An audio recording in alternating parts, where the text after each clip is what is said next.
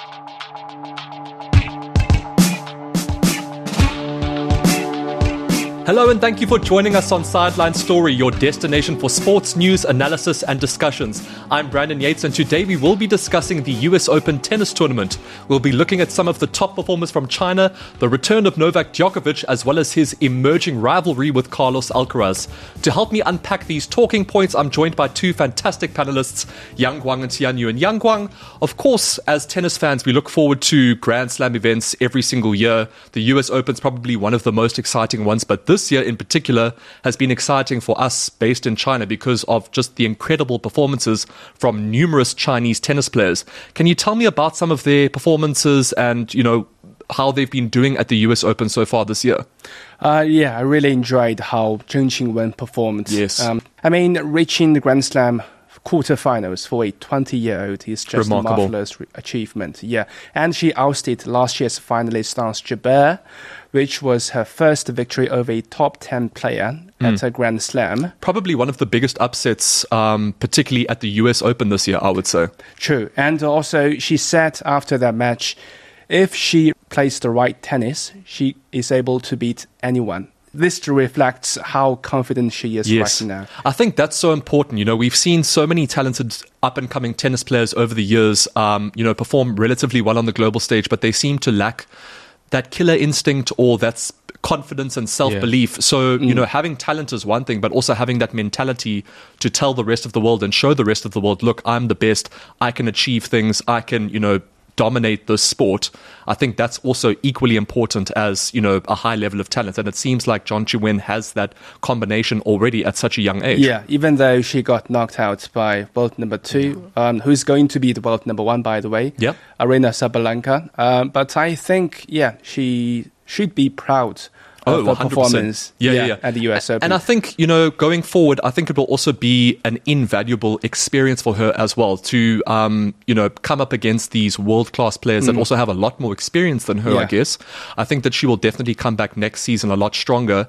And she definitely would have gained confidence from defeating the likes of Ons Jabeur and, you know, putting up a fight against Aryna Sabalenka and just getting this far in a Grand Slam tournament. I can't think of when last um, a Chinese female tennis player has done this well at a Grand Slam event. So she should be very, very proud indeed. And I think that she will absolutely dominate next year. So mm. she's definitely going to be a tennis player or just an athlete that we'll be watching next year and hoping for the very best and just, um, you know, expecting a lot more from her going into the 2024 season. Yeah. And fans already have a new nickname. Yeah. Queen Wen rather than Qing Wen. Yes, right. like as in the Queen, right? Yeah, and she yeah. said she really likes it. Yeah, yeah. It's not the first time, you know, Zheng Qinwen has made a splash in the tennis world, but uh, I think she has made it bigger further this time after some really big setbacks mm. earlier this year. She went into a rookie's war um, earlier this year, um, getting knocked out from the French Open and Australian Open second yeah. round, and she switched um, her coach to Wim Fissette, who is um, the former coach of Naomi Osaka and okay. uh, Halep. Simona Halep, yeah. Yeah. But it didn't really immediately lift her game to another level, and she got knocked out at uh, Wimbledon in the f- opening round. Mm. And people started to ask questions, and uh, some fans even uh, claim that Zheng Qinwen is just um, flash in the pan. That's quite harsh, though, right? Yeah, Considering yeah. how young she is and relatively mm. inexperienced, yeah. I think it's quite harsh to make that assessment before they've kind of reached their peak. And she's, I don't even think she's anywhere near her peak. I think she underwent huge pressure during that period of time uh, because everybody was expecting her to be the next big thing in Chinese tennis. Right. Uh, the turning point, though, uh, came in July when she claimed the first WTA title at the Palermo Open, even though it's just a WTA 250 event, and uh, she won it after some tough matches. But um, I think it's a huge confidence booster, yeah. right? Like even though it's not necessarily it's a world-renowned tournament, I think just getting that confidence from winning mm, your first tournament, it's just w- what will be huge for her then. confidence. Yeah, yeah. And then to the U.S. Open, I noticed some tremendous improvements from her, hmm. both from the technique and the mental aspect of the games. I mean, her powerful forehand is still there, but her backhand improved a lot. Mm. Very stable. Um, do you think that might have something to do with the new coach? I, I believe so. Mm. Um, from the technique side, uh, her coach got her into some new tricks, I think. And uh, I, I remember a fan said on social media, Zheng Qinwen's backhand r- reminded him of Li Na's backhand, which is a massive compliment. That's a huge compliment, Yeah, yeah. considering the success that Li Na had, you know, in those early 2010 years at the Australian Open and the French Open with mm-hmm. those victories. And the Zheng Qinwen's return of serve also became more determined. Um, I mean, And that's a critical element to anybody's game, Yeah. right? Is being able to return, you know, someone that has a massive serve. yeah, in that win against uh, Japan, I noticed um, return return aces from Zheng were very incredible. And also her unforced errors became fewer. Yeah. And, uh, And that's definitely coaching and experience because Mm-hmm. I think with a lot of young players, they tend to have a lot more unforced errors than you know more experienced players. So I think that probably has a lot to do with, of course, ga- um, you know, gained confidence. Um, and just from experience and coaching as well. Yeah. So I think that's a huge step um, in her maturity as well. And the most importantly, um, her mindset of the Yeah, game, from, from the game. She is just um, calmer on the court uh, whenever she's got upper hand or not, which Yeah. is the biggest change I noticed from her game. Something that's a little bit concerning for me right now at this point in her career, and something that she struggled with in her early days was, you know, like you mentioned, the pressure that she feels from the expectations that the Chinese fans have of her being the next big thing and potentially mm. the next Li Na, or even being better than Li Na going forward in, in her career. Now that she's made a global splash and had a really successful US Open tournament, do you think that she will be able to deal with potentially even increased pressure going into the 2024 season? Yeah, I think um, lots of pressure to deal with. Huge amounts, yeah. And um, yeah, we have to say she's a little bit inconsistent in some performances, like the third round match against Bronzetti and uh, the first set loss against um, Aryna Sabalenka was a plunge. But I guess those hurdles that she eventually overcame in those matches, that's also going to be great for her experience, Yeah. right? Yeah. You don't learn from success, you generally learn from failures. And the fact that she was struggling in those matches and still managed to win, I think that will be huge for her confidence levels as well. definitely learn lessons from those losses. And um, most importantly, she's on the right track and Yeah. some huge improvements have been made. Yeah, We just have to hope that she keeps that mentality where she can keep the confidence and kind of be aware of the pressure that I guess that's been placed on her shoulders from Chinese fans, which is to be expected because she really has made a splash and she really is a, a supremely talented youngster coming from China. So 2024, I think, could potentially be a make or break year for her, and it, it will be very interesting to see what her um, progression is going to be like when we go into the next season. Tianyu, obviously we've spoken about um, Zheng Qinwen, and she's been absolutely phenomenal at the U.S. Open. What have you made of her performances, and you know the performances of other Chinese tennis players at this year's U.S. Open as well? Well, I'm going to stick with Jung Zheng Qinwen's performance a bit because As we should, because she's Yeah. been absolutely incredible. Yeah, what surprised me the most about her this year at this year's US Open is that her playing style has changed a lot. She's been playing more aggressively and with more offense. Yeah, and I think that that's also something that the the new coach has brought to her. I guess with increased confidence as well. Yeah, because you know to play an aggressive game and to be you know to enter a match believing that you can not play a defensive game where you, Yeah. when you can go out all on attack. Definitely. that's definitely confidence. Definitely plays a major role in that. I think along it's a with coaching, I guess. Playing more aggressively is a good sign because Absolutely. you know all those the world champions, the uh, the top five players. It's uh, the champion is always almost always the one who is dominating the game, not the one who is always uh, putting on a defensive strategy in the They game. kind of lay their marker in the match early. Yeah. Even if they don't necessarily win that match or play the best, they normally come out firing first. yes, Yeah. uh, yeah. And so- it seems like that's something that Zheng Qinwen is doing now with Yeah. her increased confidence. Yeah, of course. And apart from her, the Chinese girls are doing incredibly well in this year's U.S. Open. Uh, Chinese uh, players Wang Xinyu and uh, Xie Shuwei just Yeah. won the French Open this uh, women's doubles this year, and they have been continuing to make breakthroughs in this year's U.S. Open by beating third seed Coco Gauff and Jessica Pegula. Incredible. Yeah. This is a Who are two highly nut. regarded Yeah. singles players. So This is that's really a huge achievement. Yeah. yeah, a tough nut to crack. The two extremely powerful opponents, and yet they won with relative ease. So Yeah, amazing a major achievement. achievement for them. And also um, a- another highlight uh, uh, for the the male players is Zhang Zhizhen, who Of just course. defeated world number five Casper Ruud. Yeah. Zhang also, another massive upset at the US Yeah. Open. No one was expecting that, and he absolutely Yeah. blew Casper Ruud away. And he was one of the favorites to actually go on and potentially lift the trophy. Yes, and he became the first man from the Chinese mainland to beat a player in the top five uh, of the ATP ranking. Fantastic. Yeah. One thing that also impressed me a lot about Zhang is that um, his mentality has also improved a lot from his previous It's so editions important, of the right? Like we've touched on it a couple of Yeah. times. You know, talent and mentality they have to go hand in hand to get to that next level. It seems like, particularly in individual sports like tennis, right? and Yeah. beating uh, someone whose world rankings b- higher than you is definitely going to help with your mentality. Yeah, yeah, with the confidence levels. Yeah, yeah, yeah.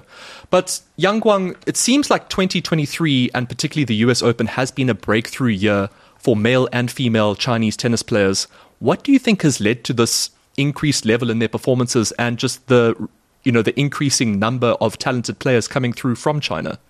I think it's all this started from Li Na's success, Yeah. the first Grand Slam women's singles champion from Asia. Yeah, massive Um, breakthrough yeah, for the Asian like, continent. It's yeah. like how Yao Ming changed the Chinese basketball. Right. Uh, yeah, like Li one of those like breakthrough like moments where it kind of changes people's mentality about that sport in that country or even in that continent. Yeah. That like, wow, someone that you know looks like me is from the same continent as me is doing something that s- seemingly was unachievable back in the past. That's a huge breakthrough moment, and I think you know uh, Li Na was a part of that conversation. Yeah, Zheng Qinwen also admitted that she started to play tennis partially because of Li Na's success. Love that. Um, she said Li Na's um, 2011 French Open title planted a dream seed in her heart. Um, and yes, after Li Na's success, China started to introduce more WTA and ATP events in this country, uh, besides the existing ones in Beijing, Shanghai, and Guangzhou, and investments poured in. Like Shenzhen hosted the um, WTA finals. Um, in the 2019 edition of the WTA finals, the winner, Ashleigh Barty, got bigger prize money than the ATP winner, Tsitsipas, that year. Uh, this Wow. just reflected how much China weighed in professional tennis. Yeah. And also after Li Na, more kids started to pick up rackets to play tennis, Mm. uh, including the likes of now uh, professional players Zheng Qinwen, Wu Yibing, Zhang Zhizhen. Uh, there's a report showing that um, there are 20 million tennis population in China, Wow, which ranks second in the world, only behind the US. that's massive. And also visually, I can feel um, the number of tennis courts are increasing So just public participation is a huge factor in this growth in talent, right? Mm. Yeah. Just more people playing tennis, then you've probably got a better chance of finding talent. Definitely. and those tennis courts are always booked way in advance. Fantastic. So they all just. So there's a um, high demand for tennis yeah, courts, right? yeah. And I guess a lot of it has to do with the success of the, the athletes that we've been talking about. Yeah, again, it all started from Li Na's success and it's growing into something. Yeah, Yeah. one thing more about Li Na's effects in terms of her how she lifted the position of tennis in China is that um, many Chinese tennis professional players actually started their careers with playing badminton. Right. And yeah, and after Li Na's success, more people are coming to realize, wow, tennis, you, you can ach- achieve so much success in tennis. Hmm. And yeah, that's that kind of inspired generations and generations of players to follow suit. Yeah. Yeah. It seems like a career in pre- professional badminton has never been a far reach for, um, you know, Chinese kids. Everyone believes like, look, this is a sport that I can succeed in. And I guess it wasn't felt in the same way for tennis. And then when Li Na had her success, then I guess youngsters thought, oh, well, this is a career that, Yeah.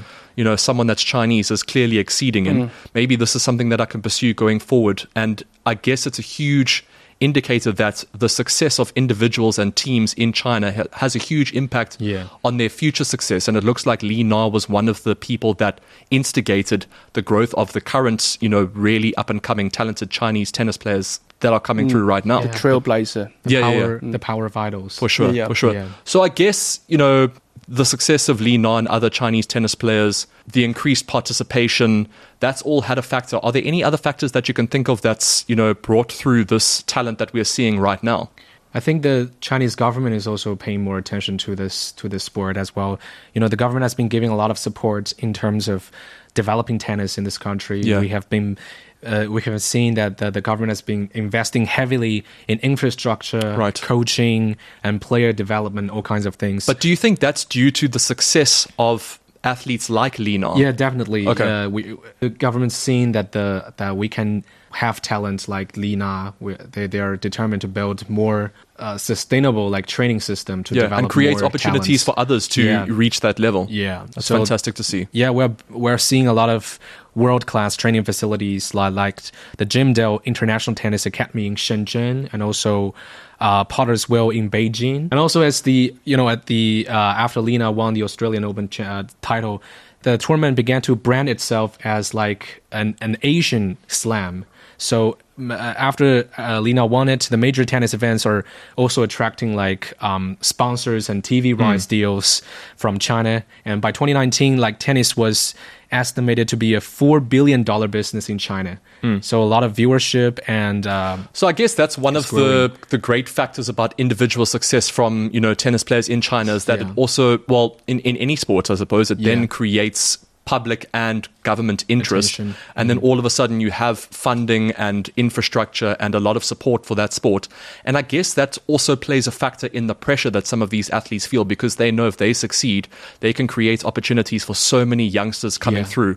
It is a great thing, but then again, at the same time, I think it also does put a lot of pressure on the likes of Zheng Qinwen and you know other athletes in other sports that could potentially be of great success for China, which is, I guess, something very difficult to deal with as an athlete. But then again, when they do achieve success, the the kind of knock-on effect of um, the success of these athletes has such a great impact on future generations, and I think that's something that we've seen in tennis. And I think it started with the likes of Li Na, and now we're seeing it in 2023 that China is really progressing in the tennis world, which is fantastic to see. we're like seeing a bunch of young talents emerging, like Shang Juncheng, Mm. Zheng Qinwen, and uh, Wu Yibing. They all they are all achieving great breakthroughs this year. And speaking of great breakthroughs, and I guess the return of some greats, and one of the goats, I suppose, Novak Djokovic is back at the US Open Yangguang, and um, he really has been fantastic up until this point, in my opinion. Um, But what have you made of his performances so far? I think he's dominant as ever.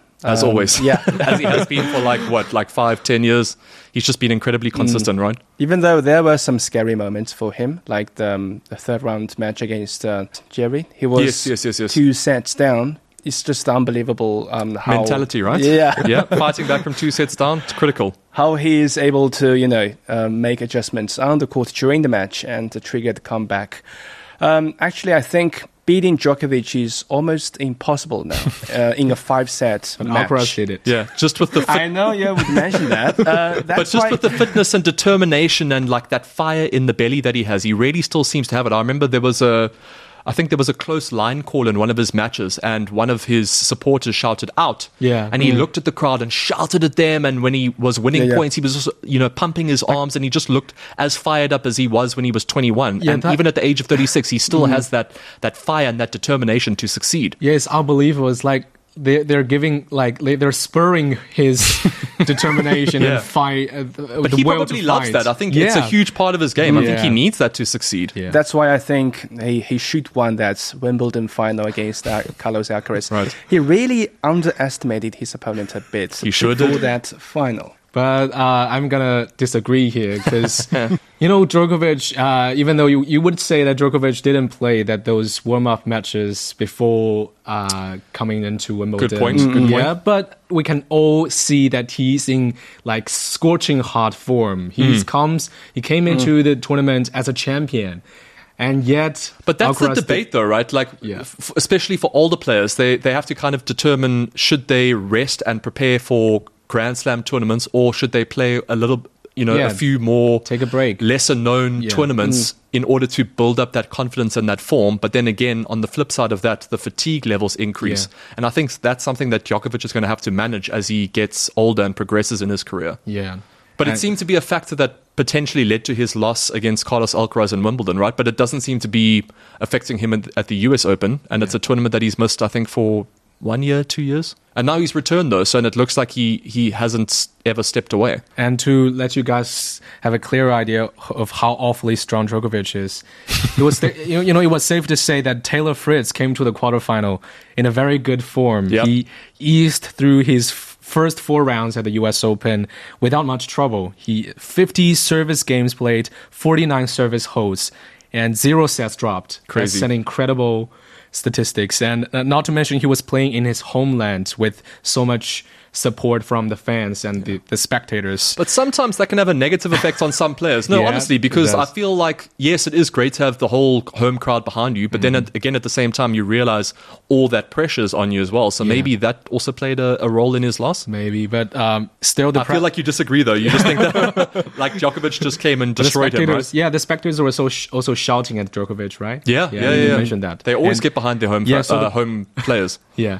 So the pressure of this 23 time Grand Slam winner was still there. And actually, Fritz hit more winners than Djokovic in the, in the quarterfinal 33 to 25. But he was simply like demoralized by, by the pressure facing a top, top player. Yeah. And just that never say die attitude that Djokovic has. I mean, Yeah. he just refuses to lose sometimes. It's Yeah. incredible. But I still think he paid the price when Hmm. he lost to uh, Alcaraz at Wimbledon final because he skipped all those um, warm up Yeah. games. Well, this is something we can touch on now, right? There's seemingly an emerging rivalry that could continue for a few years between, you know, the up and comer, I say up and comer, but already successful Carlos Alcaraz and, you know, potentially one of the greatest of all time, Novak Djokovic. What have you made of this emerging rivalry so far, which we, I suppose, saw on a global stage for the first time at Wimbledon? I'm just glad with Alcaraz's emergence because otherwise the men's singles tennis would be like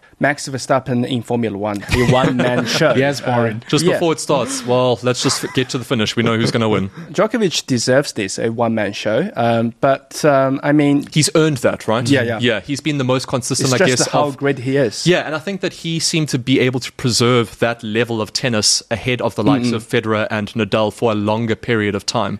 I guess injuries also played a role in Federer and Nadal's demise, but I think a lot of it also has to do with the work that Djokovic has put Yeah, in. Yeah, but Emergence really has made Djokovic's career even more stellar. I agree. Um, more convincing. Think about it. Djokovic. It could elongate it as well because now Yeah. he thinks, I want to go out there and play because I've got someone that's challenging me and keeping me going. Yeah, Djokovic ran through the era of Roger Federer, Rafael Nadal, and Andy Murray, and he's now going through a, another era with this top rivalry with Carlos Alcaraz at the age of 36. It's amazing. No matter how times change, he's always there, always there on the top of the mountain. Mr. Consistency. Yeah, Yep. yeah, it's just a matter of time uh, when Djokovic is on decline, Hmm. but spending over 20 years on top and now matching the top rivalry of Carlos Alcaraz, Yeah. who is 16 years younger than him, just tells what a legend he is. It really is incredible. Yeah. Mm. And Tianyu, when Djokovic does finally put down his racket for the last time, do you think that Carlos Alcaraz is going to be the man that takes over that mantle and dominates all of his opponents? Yeah, definitely. After Djokovic retired, I don't, I don't see anyone could compete really with Alcaraz On a consistent really level, right? Because him, there yeah. are like talented youngsters coming Yeah. through, but they don't seem to be able to do it for consistent periods of time. You'll have Daniil Medvedev has one good year, Zverev has one good year, Tsitsipas has one good year, Yeah. but it's no, it normally doesn't extend past that. we're already seeing that uh, Carlos Alcaraz is playing at a high level consistently for many years. But now he's conquered the living ghost that's been haunting him for like years. I just don't know anyone else that could c- really uh, challenge. He's his only done it once, though. He's only done it once. Yeah, that yeah, said, we'll see. that said, I think Alcaraz can never achieve what Djokovic has achieved. Okay. We'll Because- see. simply because Early days, yeah, it's early days in simply his career. because Alcaraz will never meet so many bitter rivals Yeah, as that's. Djokovic did. It's That's so true. important. I hmm. think, you know, when you're a talented tennis player and you've got that level of competition, it keeps you consistent, it Yeah. keeps you hungry, and you want to keep going out there and proving to the world that I'm the best. And I think you have a good point there, Yang Guang. Maybe Carlos Alcaraz won't have that level of competitiveness with his colleagues once Djokovic retires. What do you think, uh, Tianyu? Yeah, I agree with what, what you guys said. Um, Yeah, yeah. We're not seeing anyone that could challenge, really challenge um, Alcaraz now after after Djokovic retired. Yeah, but a man I, only gets better when he plays a better opponent. I 100% yeah. agree. Like we've seen with Cristiano Ronaldo mm. and Lionel Messi over the last 20 years or so in football as well. So I think that look, we'll continue to keep an eye on this emerging rivalry between Novak Djokovic and Carlos Alcaraz. I think it should be very exciting still for the next two to three years, I guess, and then we'll have to see who can compete with Carlos Alcaraz once Djokovic retires. And of course, we will be keeping our eyes on the continued growth and success of Chinese tennis players, which I think, um, you know, we definitely saw a breakthrough in that level of performance in 2023, which was fantastic to see. But that is all we have time for on this week's episode of Sideline Story. Thank you so much for joining us, and of course, we will be back next week with our latest topic, and we'll see you then.